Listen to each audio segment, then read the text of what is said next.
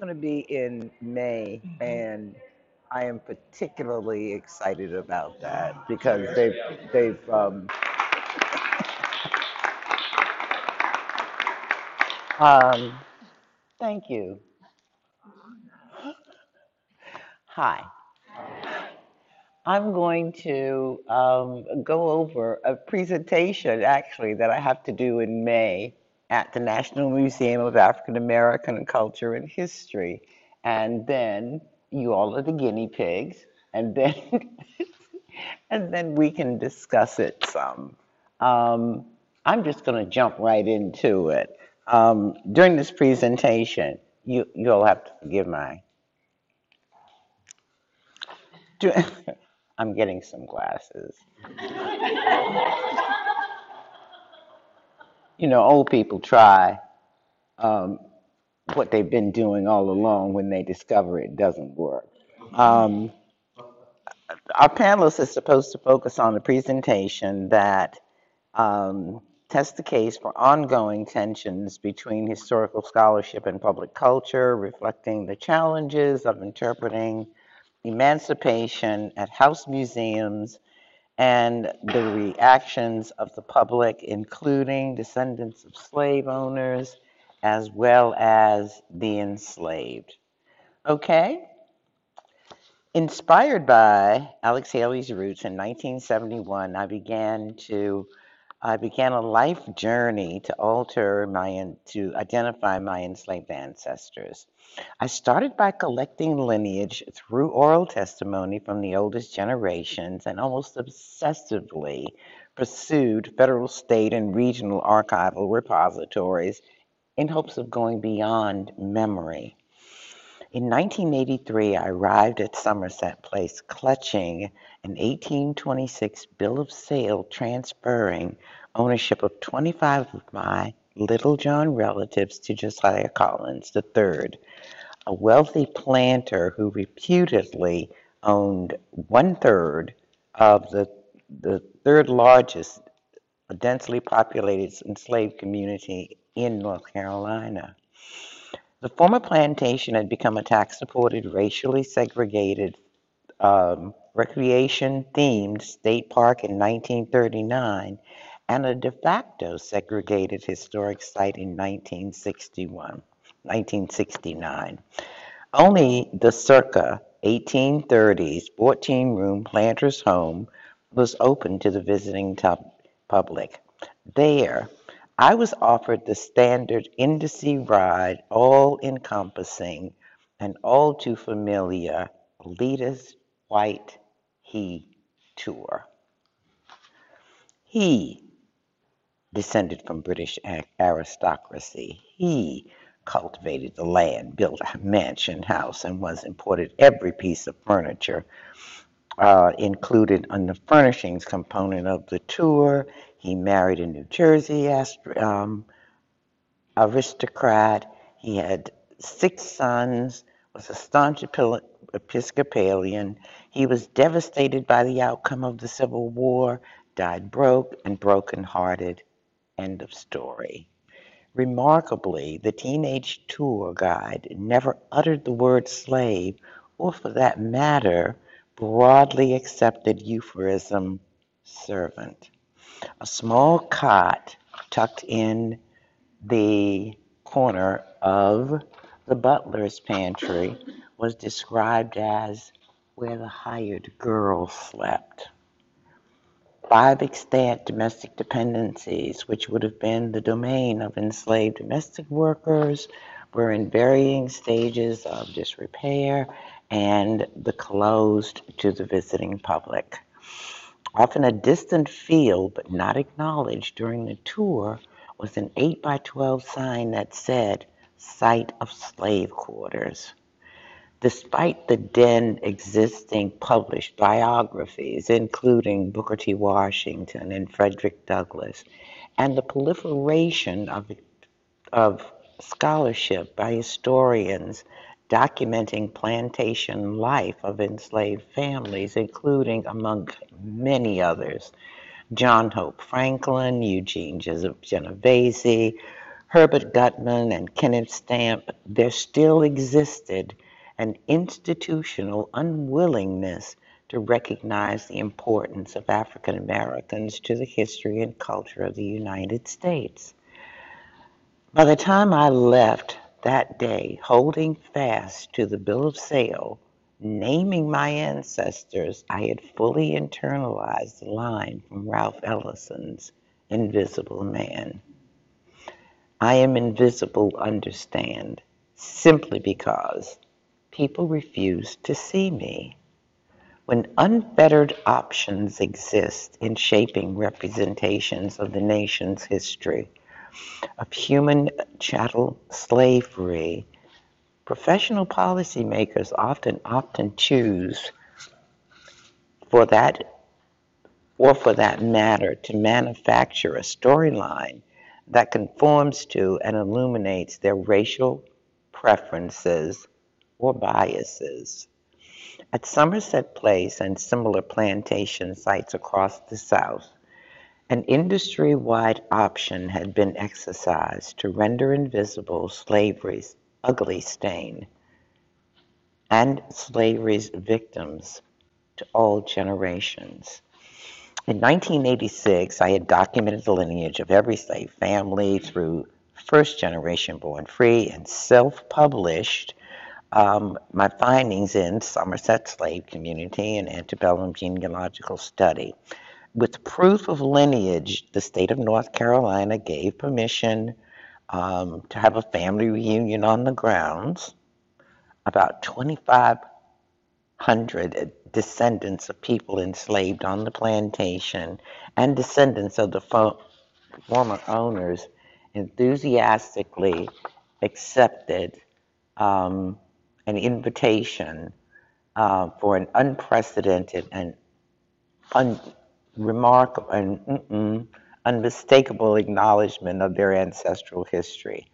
Black descendants especially reveled in the celebratory dialogue about their families, and they became ameliorated uh, about their families they had become, about the families they had become, by ameliorating the synthetic and historic implications of slavery's horrific legacy.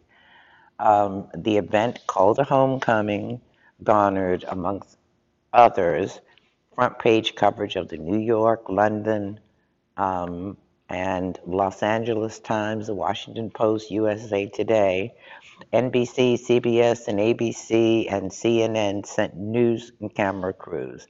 That broad media coverage gave the previously ignored visibility to the enslaved men, women, and children who worked and died on at Somerset Place, though the proud and in, get through the proud and engaging faces of their progeny. Immediately after the event, Clarence W. Blount, a descendant and majority leader of the Maryland State Senate, wrote, "I've always been proud of who I am, but now I have found new appreciation from whence I come, and a new vision of where I and where we as a people must go, but now I know why we must go." In order to garner maximum benefit from the positive publicity received and to attract African American tourists, in nineteen eighty-eight, I accepted an offer of employment at Somerset Place made by the North Carolina Department of Cultural Resources. Within two years, I'd become the historic sites manager. My specific and limited charge, when hired, was to continue forever organizing uh, homecoming events. Warm and fuzzy, highly entertaining. Isn't it always that way? Highly entertaining, song and dance, one-day festivals. The department's long-range, um, long, yeah, long-range vision was to one day build a visitor center with an area exclusively dedicated to telling the Black history story. um, that would cover any and all obligations the department felt to include African American history without even slightly changing the core institutional interpretation policies of the site, which in nineteen eighty-eight still focused on the elitist white male house tour. However, the lessons learned during the Civil Rights Movement should have conveyed to policymakers that the expected automatic deference, and remember this, expected automatic deference and acceptance of the status quo of African American cultural history, like slavery itself, had passed irrevocably in history. As noted philosopher Will Durant put it, I am a devotee of perspective, an addict of integration. I want to see things whole. My obligation to the past and to future generations was to eliminate the option of ignoring the existence of eight hundred enslaved men, eight hundred enslaved men, women, and children who once lived on the plantation, four hundred of whose bodies are interred on the ground. Despite doggedly uncompromising administrative resistance to the very concept of mainstreaming and painting the history of slaves, holders, and enslaved people on one canvas with one with the same brushstrokes, reconstructing permanently representative homes and other relative structures in the former slave community and scripting one factually inclusive guided tour was the only logical strategy to permanently eliminate the practice of symbolic annihilation or erasure of people on the plantation.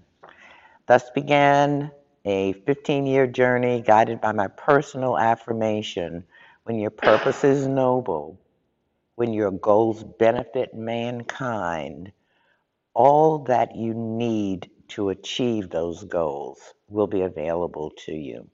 Amongst the resources available to me were Senator Mark Basnight and Legislative Black Caucus, Um, who voted for funding at every step in the process. Also available to me was a stunning list of nationally known historians: Rex Ellis, Todd Savitt, Diane Swan Wright, Peter Wood, Dave Denard, and John Michael Blatch, along with archaeologists, builders, and architectural historians. Today, after many seasons of funding, restoration, Somerset Place has historical legitimacy. Through one seamless guided tour, um, they have, through one seamless guided tour, uh, visitors see the humanity of, of a people once known only as slaves. Inside the re- reconstructed home of Sookie Davis, they are introduced to a grandmother. Uh, they see images of her grandchildren and understand her humanity. They know how she balanced all of life's demands. At Judy and Lewis's home, they hear the story of a woman named Donko. She was brought to the plantation along with seventy-nine other of her countrymen directly from the coast of Africa in seventeen eighty-six. By eighteen sixty-three, all of her descendants Uh, were taken to Alabama. Hers is truly the story of loss. In the plantation hospital, used dominantly um, to uh, people with communicable diseases, they learn about them as many as thirty babies dying from a measles outbreak. They see the archaeological remains of the chapel where children went every day when they be- Uh, to learn that um, they um, they were taught to obey their earthly master. adding to the realistic portrait of Somerset Place are stocks and the archaeological remains of Job. They tour the kitchen, the dairy, the closed domestic buildings. Finally, at the planter's home, they don't hear the elitist white uh, male tour. Instead, just as they did in Sookie Davis's home, the Collins home, now they learn about how the Collins is ban balanced um, life's demands. Visitors now see history whole and find the integrity of the representations praiseworthy.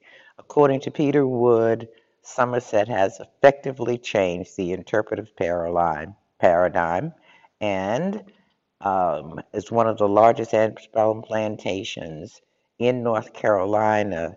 The site is used to educate sister, uh, sisters, citizens about the social history of African Americans and whites in North Carolina, a historic paradigm shift that um, from exclusivity to equity, from invisibility to visibility, from the he to the we tour. I have to apologize to you all. That's the first time I read it out loud. And I've got, I've got until uh, made a tweak it a little bit. God, but there are two points that I really want to convey here. It's important to recognize what your goal in life is, what your, sometimes it's a predetermined goal in life is. Mine was to eliminate an option. If there are no buildings there, if you don't reconstruct something permanent, there is always the option of ignoring the slave community. That was what I ran into at Somerset Place. We can ignore the slave community. We're going to build a brand new visitor center and put, put a little museum quality Um, exhibits in there. You want to, in life, make a permanent change, to permanently change some inequity. It may be a small inequity, but you want to do it permanently. That was my agenda at Somerset Place, to permanently eliminate the option by reconstructing buildings. Um, and the other is, whenever you're doing something with a noble purpose, I know it sounds Twilight Zone-ish, but the resources you need are always going to be available to you. You have to open them. You don't have to assume you know everything, which is what we typically do. If we come up with an idea, we assume that we know everything that's needed too, and you don't. You can call upon the best minds in the country to help you. All of the historians who worked with me at Somerset Place worked for nothing. It was just a matter of calling them and saying, "Can you help me?" Never be afraid to, what harm does it do to help you? And these are nationally recognized historians. Um, you want to have a, a meeting at the site with, by the way, the state really did resist my efforts, in part because I chose not to use state employed working for the Department of Cultural Resources. I did choose to use state employed at universities, uh, but not outside of the university setting. Um, but it was simply a matter of picking up the phone, telling them what you want to do, and they were, they were available to me. So the other thing is, don't ever be afraid to ask. Don't ever be afraid to ask. Ask the top minds. You don't have to know anything. You just have to know where the experts are. And you make yourself look so smart that way. You know. Um, okay, are there questions?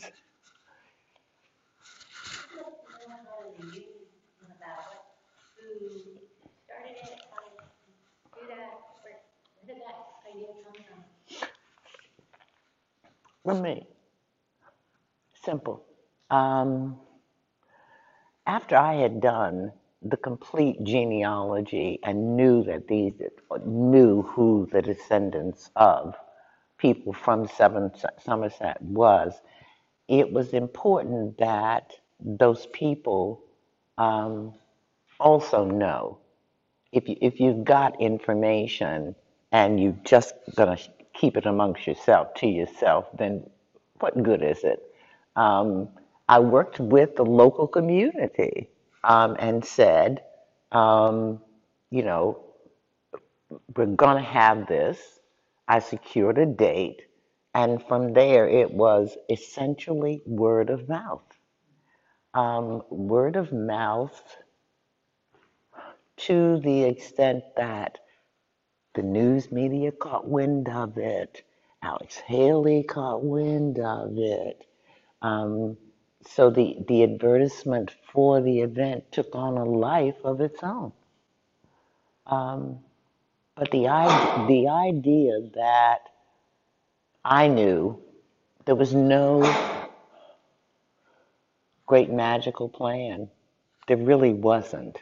Um, the fact that I knew who my ancestors were, and now I knew who everybody else's ancestors were, I needed to share that. So it was just the idea of sharing it, that it, it grew. It was really a novel idea. It didn't even occur to me that it was a novel idea. But like I said, when your purpose is noble, whatever you need to bring it to fruition will, will be available to you. What was that day like? Um, overwhelming. It was full of unexpected things. Um, I remember one man I remember one man looking in the, in the published genealogy, and he was an elderly man, and he looked down and he said, yeah, yeah, that's him, that's him, that's my ancestor. Um, and you knew the importance of documenting. Um, there was another man who took, another elderly man who took a tour of the Collins family home, because that's all that was open to the public, the only thing you could go in. And he walked in, he walked all over that house, and he looked up and he looked down, and you know, prior to the homecoming, only the Collinses were associated with building the house. But he looked up and he down and he said, we did right good work, didn't we? And when he said, we did right good work, I knew that he was accepting the fact that we built this. You know, it's standing because we built it, um, and did a very good job. The rest of it was celebrity, kind of, um, but those two things uh, still stand out with me today and resonate as important. Um, the fact that there was these two elderly men who acknowledged, yeah, this, this is mine. Um, They took ownership. Doc, can you talk a bit about how you got into the Native American story when you were doing your research? Um, maybe talk a bit more about the Native American research um, now.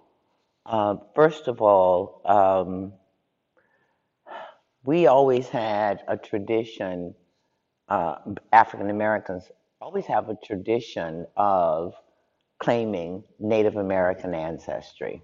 It's just what we do. Um, we claim it uh, to explain light skin, because African Americans don't particularly care for light skin. Um, they care for dark, dark skin. Um, that's that's always um, interesting to me. I discussed with the descendant of uh, one of the planters, and he said, well, you know, um, she had had a conversation with the woman working for her who said, I, um, I, I don't, you know, I'm so glad I have darker skin. She didn't want light skin. And Frances Inglis looked at me. She said, I was so surprised to hear that. I always thought you all wanted to look like us, which was not true. Um, so we always just conjured up, we're all related to, to, to Indians, and, and that's how we explained it. Well, since that time, I'm working now on the education of African Americans in Tyrrell County, and found that there was a group of people who were um, li listed as free people of color. They were either mulattoes or black, Negro. And anyway, with those free people of color, when I tried to trace their ancestry back, I found that unless you're on a reservation, nobody identifies you as an, an Indian. So that unless you're working from um, oral testimony, nobody is going to identify you as an Indian, because Europeans very arrogantly Uh, got rid of all black names, all names from Africa disappeared. They only recorded Indian names, and as late as early as seventeen fifteen, seventeen sixteen, the chief of the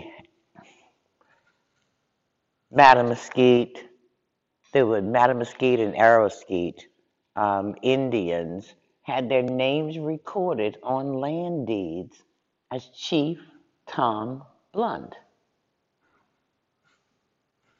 All hints of a linguistic group were gone from that early date. Also, the king of um, the Arrow Mesquite Indians was recorded with um, a European name. Uh, on landings and on official court records, Europeans refused to, to use their, their Indian names, so that unless you came off of a reservation or you remained um, an intact family, oral tradition is the only source that we have for establishing that you were Indian. Um, it was a bit sad to find out, because there were there are all of these historically free people of color in Tyrrell County who say they're Indian, um, and we accept their word for it. Some of them were uh, people born of white mothers and um, Indian fathers, but there's no way to really establish that they were Indians unless they were on plant on uh, reservations. That the whole, it's like with Africans, the, the whole linguistic, the language group is gone uh, because they're recorded. There was, there's some people in here who were Indian. No? Yeah. Yeah. Huh? You? Well, I'm, I'm yeah, a little Mexican. I, I'm, in it, I'm not even from North Carolina. Okay. But anybody? There are others here. Huh? Two people. All right. Were you or was your family on a reservation? Yeah, I'm from Cherokee. Okay. Okay, so you're on a reservation, and that's different. You can trace that lineage. It's pretty clear. The other person? I am. I'm not on a reservation. So ours goes back to, it goes from um, free person of color to mulatto to um, some other category to Indian, and then it goes back. It changes every time. Yeah. I found it almost impossible to trace um, the lineage of the group who said that they were, who were free people of color, who kept telling me, oh no, my ancestors were Indians, um, because the, la the linguistic group is gone. Um, who would have, and was yours, did you have a clear linguistic group? Yes, we still have a, our language is still preserved since we have a written one. Yeah, you are fortunate. Yeah, you, yeah. Um, that's not something that's easy, particularly if you're mixed Indian, um, mixed Indian heritage, yeah. But the lake, Lake Belt, they made some discoveries, archaeological discoveries there, is that right? The canoes are... Oh, yeah. Um, mm-hmm, I just mm-hmm. want these guys to know what they're going to see when they see the lake. Oh, okay. Um, I think they still have a, a canoe on. They were... Um, dugout canoes, but there's, candidly, there's some controversy there because there were also dugout canoes used at Somerset. We have a letter describing the canoes that went out, but the dugout canoes were um, used in that area um, by Indians, we assume. By the time whites settled there, the Indians, though, had left. Yeah.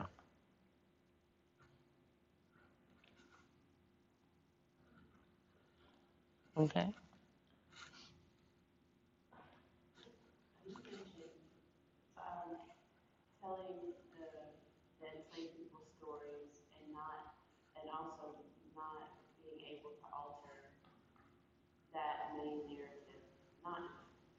So the only way I guess you're allowed to tell, you know, the slave people's story is if the other one can remain intact. And I just wonder how that's possible. How intentional coexist when the part of the main narrative was that the other one didn't exist? You don't have to. You can change the narrative. Was that not clear? You do one tour that changes the narrative for the setting, for the plantation.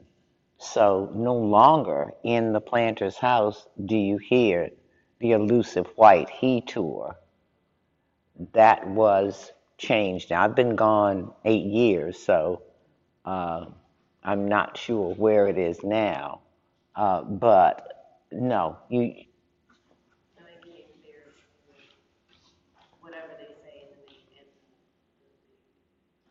All of it should be changed. When you arrive today, you'll see um, a visitor center that we, we do an orientation.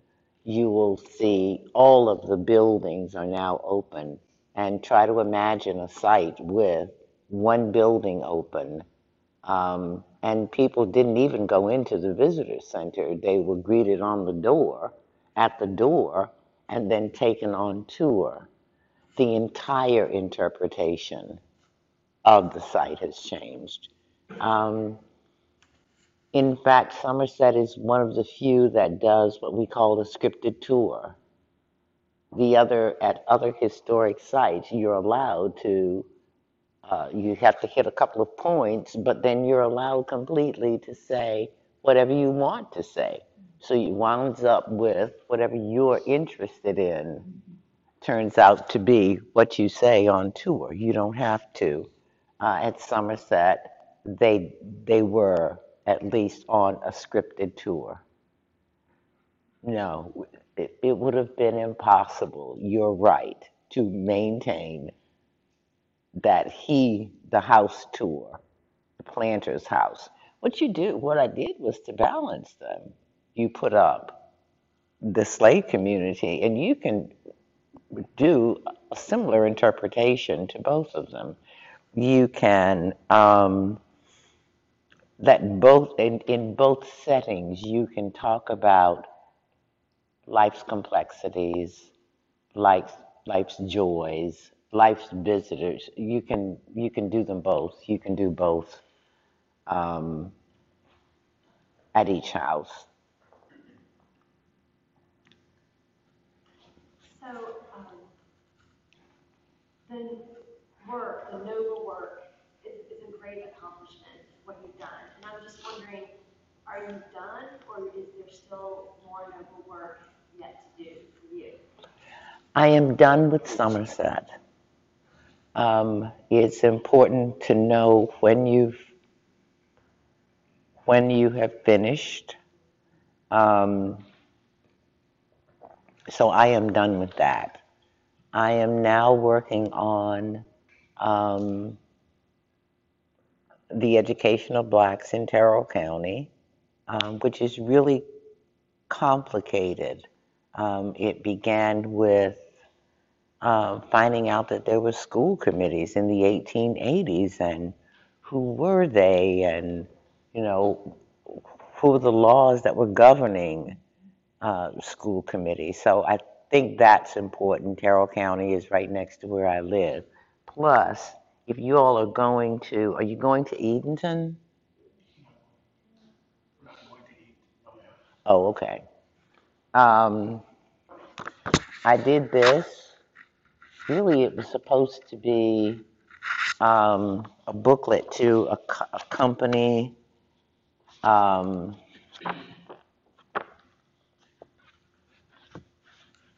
a lecture I was doing, a PowerPoint that I was doing. So I'm trying to do now booklets that go along with the PowerPoints. If you ever do go to Edenton, you'll see this building. It's, um, have you seen it? Did you know a black woman built it? A black woman built it. A black woman born into slavery built it and did the detail. There was a handwritten um, instruction about the painting of the building. She owned eight pieces of property in Edenton. Um, so it's that kind of, I'm trying to get those stories that um, you come across out in the public. Um, at a certain point, you will find, or at least I have found as I age, you really, if you're an older person, you have to turn it over to the next generation and watch it. It'll, it'll rise to the top, it might sink to the bottom, but that generation, your generation, Um, will have to um, take over, and that you have to leave it alone. Um, and that's what I've done with Somerset. You know, I'm not going to, no, nobody is going to live forever. Um, so at some point, you turn it over while you're living um, and see what they're going to do with it. Um, And it's interesting to see what does become of what has been for you, anyway, a life work. They, they recently added a handicap ramp to, to the planter's home at Somerset, uh, which is really nice, except there is no antebellum planter who had a house equipped with a, with a handicap ramp. But that's a minor thing, you know, in ten years it may come off. Um, so you do have to, that's about the biggest change that they've done. Uh, but you really have to let things go.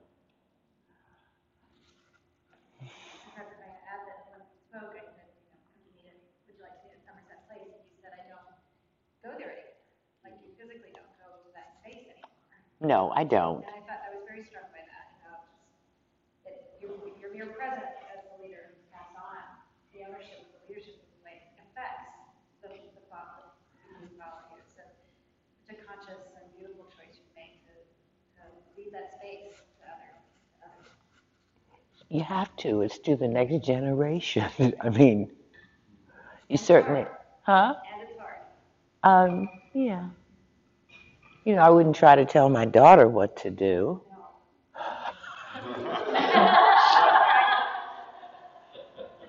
No matter how wise I think I am.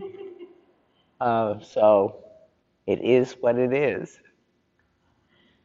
When, uh, when I read your book, one of the things that really struck me, living in, I live in Raleigh, and all the names that you listed in terms of the genealogy of families that reach all the way into Raleigh. And it's all over the country. Um, so in some ways, it seems like your work has really helped to bring uh, a sense of belonging to a lot of people. So what are some of those stories that you have heard over the years? You described two of them. Are there others, in particular, when people read the work that you've done, maybe able to see their family, family's names for the first time in terms of the context of history and, and slavery? Um, yeah, and, and at some point I think I'm going to try to do the book, and this is what happened after the homecoming, because that really does stop there. Um, we've had family reunions at Somerset that include families from as far away as Raleigh, from as far away as Alabama, from as far away as, uh, but families who have actually started having family reunions at Somerset Place based on their connection to the site. So it has done that. And their family reunions grow a bit every year.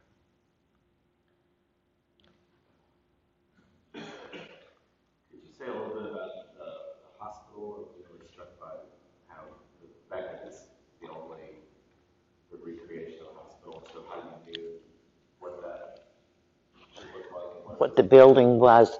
When you go into Sookie Davis' home, you'll see an exhibit of her and her d descendants, but a part of that exhibit includes the buildings were standing in the nineteen twenties. It includes the building that was standing in the nineteen twenties. Um, we knew it was a hospital because of the documents and all of the documents which gave medical treatment, how the doctors were paid, what they were paid, um, who they treated. So we knew it based on a historical record, based on archaeology. We were able to determine exactly what the footprints were, uh, and photographic. Yeah, so we we looked up. Um, all of the buildings, really, the ones that are reconstructed are based on, and as I said, you'll see some of that, the exhibits when you go in, um, are based on, um, on the records, on the archaeology, and on photographs. Yeah.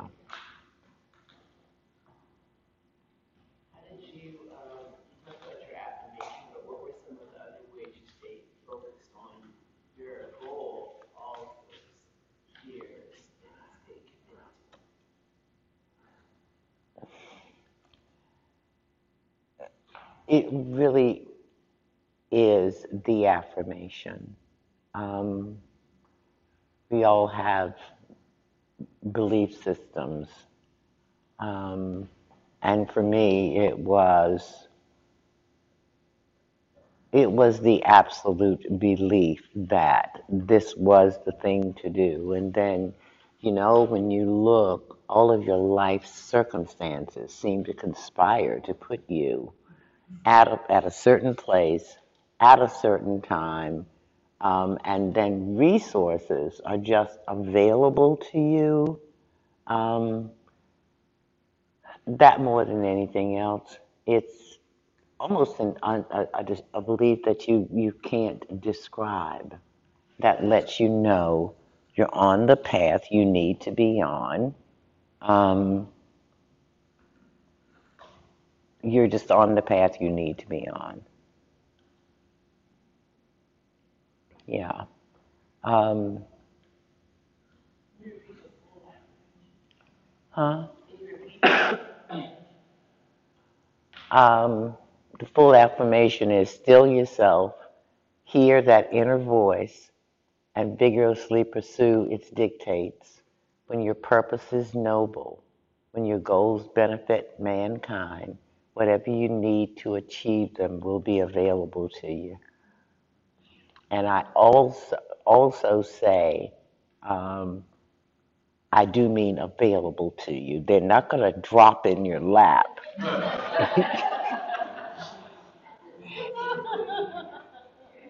Now, when Doubleday did a copy of the book, it's in the front of the Doubleday edition. Um, the U N C Press uh, edition does not have that in it.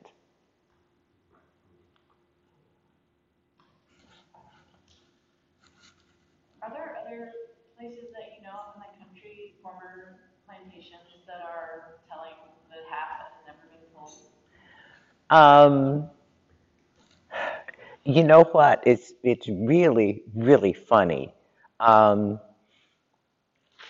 everything that I mentioned, it seems that other plantation sites, Monticello, for example, decided to um, go the other way. They decided they were going to build um, a state-of-the-art visitor center and, uh, you know, opened open that. They are now opening uh, buildings on on the street that was the slave street. At Mount Vernon, they decided to uh, build what? A state-of-the-art visitor center. It is the funniest thing. Um, at Drayton Hall, it's it's there is no plantation site that has decided that we'll just interpret slavery um, by reconstructing buildings in the slave community. Um, at the plantation in Jacksonville, Flor- Florida, yeah, they have decided they would interpret slave communities, which are tabby, they're really big. Um, but the house that would have been the planter's home is no longer interpreted as that. It's just, it's curious to me. It's curious. What's curious is that people assumed that whites in particular wouldn't want to hear about slavery. They just wanted to know about the big house and the rent and, and, and people who lived in there. And there could be nothing less true. Everybody appreciates the truth of the story that you're telling. That's, um, yeah, administrators just assume that white people must be dumb. They just want to know, you know. The pretty side. Could, could you talk just a little bit about your, your training or preparation, like how, how you just came to know how to do this work? um, you know, there are people who are compulsive researchers, uh, who've always been compulsive researchers who just, uh, I, I don't want to sound like a nerd or anything, but, huh? It's okay. Oh, oh, good. Okay. Well, you know how it is when, when you, uh, when you are a compulsive researcher, when one bit of information will lead you to another. I am a an absolute nerd. Uh, and, and, and you know how they are. It's a heavy burden. It, it, just, it just is. Um, yeah. Anyway, yeah, I'm a compulsive researcher, um, a compulsive nerd. Uh, what I what I do find absolutely is amazing is the amount of help that people will give you, or the the directions that you can be pointed in. Um, Simply by asking. I think somehow, if you are a trained historian, um, you don't tend to ask. There's a certain amount of pride. Um, but I think if you're not, then you do. You just ask, and you can ask the most ridiculous things, and people will just respond to you, um, you know, which sends you off on another uh, journey somewhere. It's okay. It's one of the things I think that takes a lot of vulnerability and something that can be very counter to what we learn about being a leader, that you can't be vulnerable, but that's where the real learning and, and availability to resources. I don't know, and I don't, right? Yeah. But all the messages say you're supposed to already have it. You're supposed together. to already have it together. No, um, I don't have it together. No, and it, when you don't, when you are, when you are that vulnerable, people throw their arms around you and and and walk with you, um, too, and that's an important thing. I think it's easier for an easier lesson for women to learn than for men, um, is that there's always someone to help you.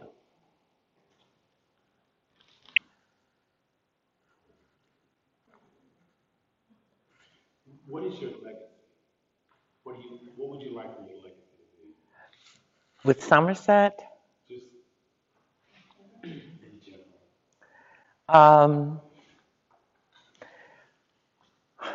with Somerset, I would like my legacy to be as one who eliminated the option of ignoring. I think that is the most important thing um, that I have done. I've eliminated the option of ignoring a whole community of people in the story that's told. Your laser-like focus is amazing.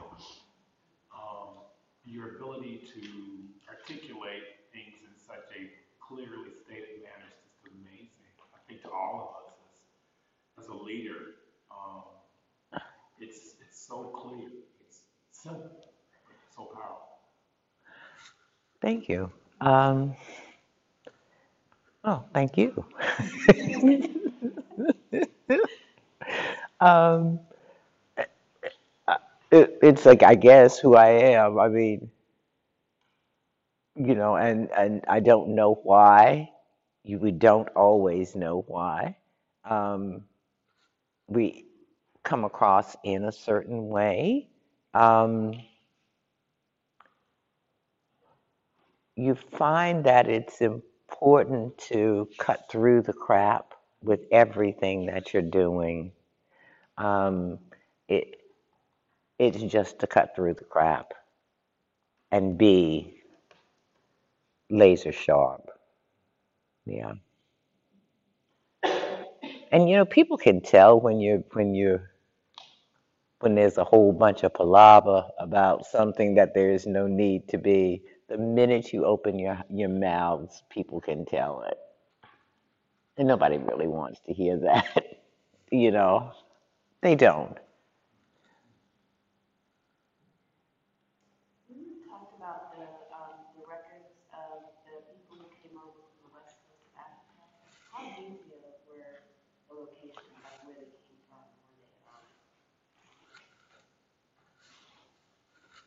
I'm sorry, I thought I heard.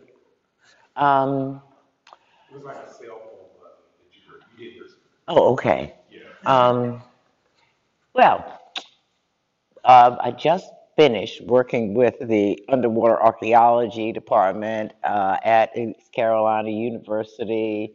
About a year ago, we finally found the newspapers that showed where the Camden had the boat, the boat itself had been, had gone, um, where it possibly landed in Africa. Um, we really don't know, but the records are a little bit amazing. It turns out there are Uh, some sites that are accessed by universities that you can't access outside of the university, so you have to go through the university to access them, and through their access, they were able to come up with um, a not Not so much the information once the ship reached Edenton, but the information prior to. So I think we have gone as far as we can with that. Um, we can't trace the information back to Africa. Um, we can't trace the information from the interior to the coast, from our, that part of our lineage really is gone. Yeah, unless the D N A really does work, and I haven't, I haven't tried that yet. Um, but it, it's sad because we really can't trace. That's the real sadness of slavery, and the language is gone, which means the linguistic group is lost, and we can't go back that way. It's lost. Yeah. Um, and you'd like to be able to um, at least identify a place, um, but I doubt that you're going to be able to. Some people here have done their D N A. Who's done their D N A?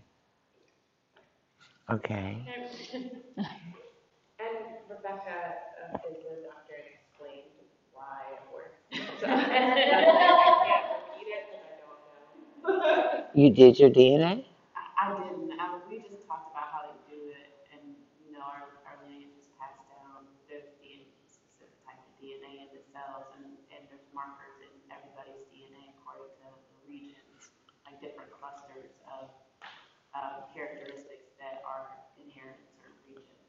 So they look at that mitochondrial D N A and they determine, um, it's not real specific either, it's regional too. As of right now, they're narrowing it down more and more specific places.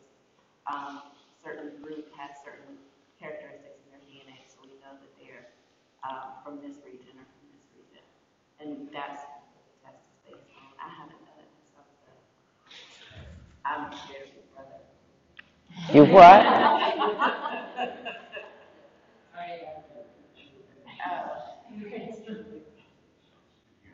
uh, uh, Repeat uh, with the D N A. No, she, she said she said she's scared of Big Brother watching oh. her D N A, so that's why she was. Oh, okay. I'm just nervous about what's going to be done with information later on. Um, and you may need to worry about that, quite frankly, um, since we don't know. Um, I'm not really interested in in doing mine. Um, I think there is uh, a mixture. I came from a line of mixed people, and I just assumed, I don't know what that knowledge would change, what that knowledge would mean.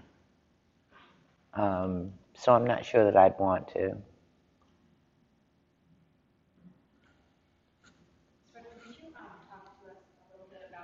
To eliminate that option, not see.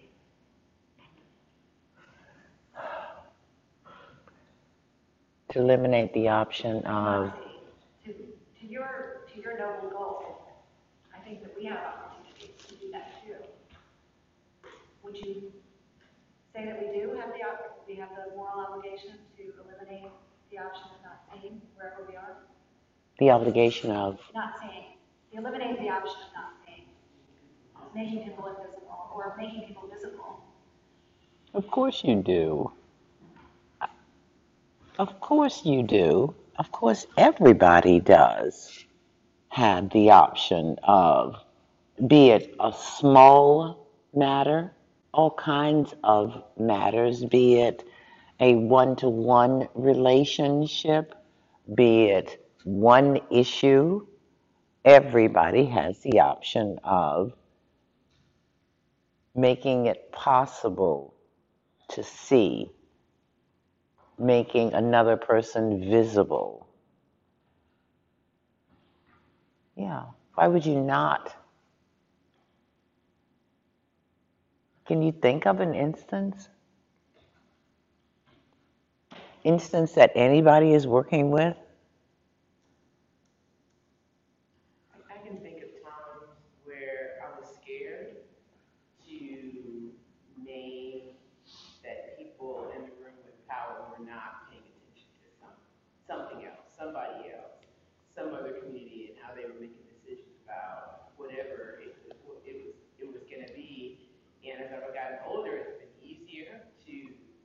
Something, but then there's always the risk that you'll be identified. I'll be on some odds with parents. I'll be identified as a crazy, scary black girl, small waist, et cetera.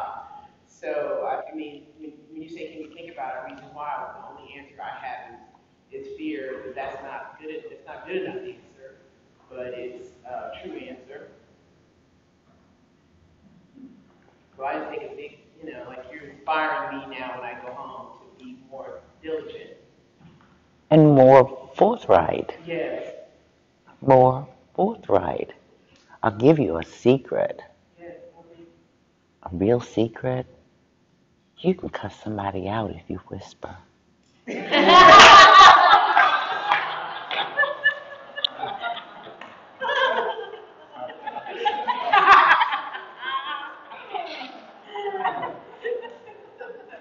Really? You can just whisper.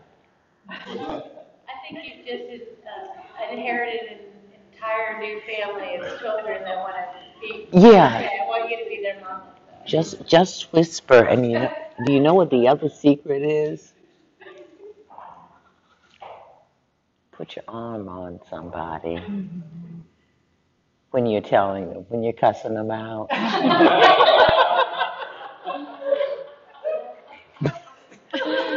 Yeah. Huh? I'm gonna have to start using that one. Yeah, when you cuss them out, just put your arm on them. Or when you're telling them they're wrong, just put your arm on them and whisper it. Even if, even if you're in an open room, um, and everybody in the room is gonna hear it, modulate that voice so that you're whispering it. It does work.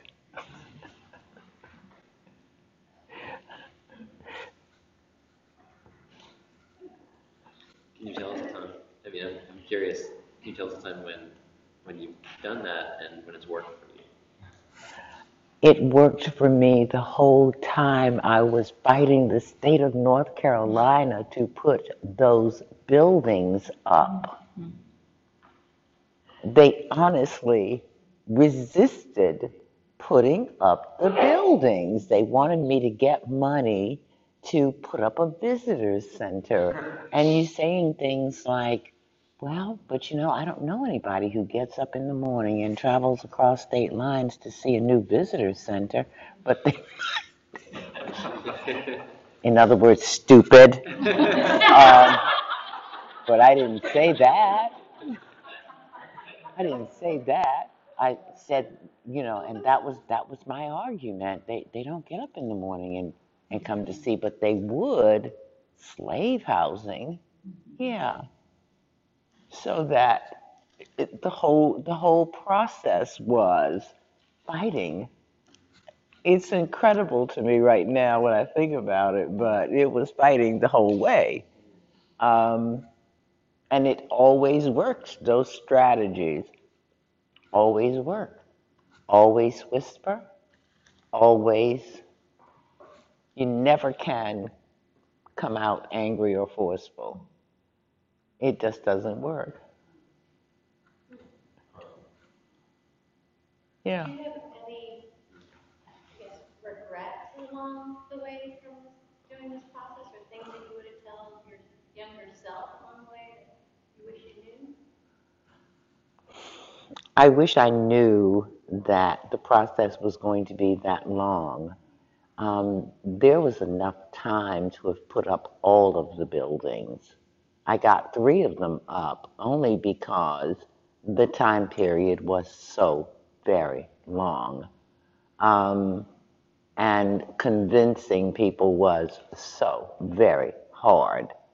Um, I wish I had known that ahead of time. Um, And I might have started um, earlier, um, but wouldn't you know it? I mean, before the state would even discuss money, before they would even allow someone to go after money to re to rebuild new buildings, I had to uh, fix all the buildings that were already there. That. Don't you know it?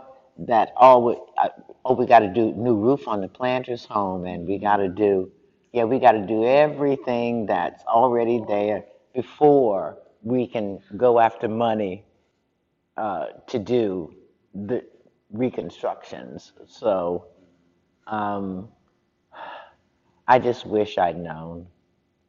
Um, I think had I been another kind of person, Um, it would not have gone as well. I'm thankful for the personality that I have. Um, yeah.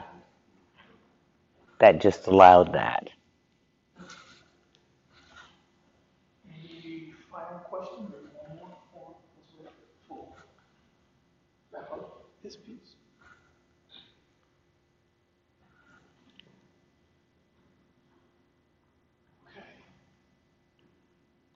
Okay, that wraps up for your wisdom and your will and your grace and your grit. Thank you uh, for your work.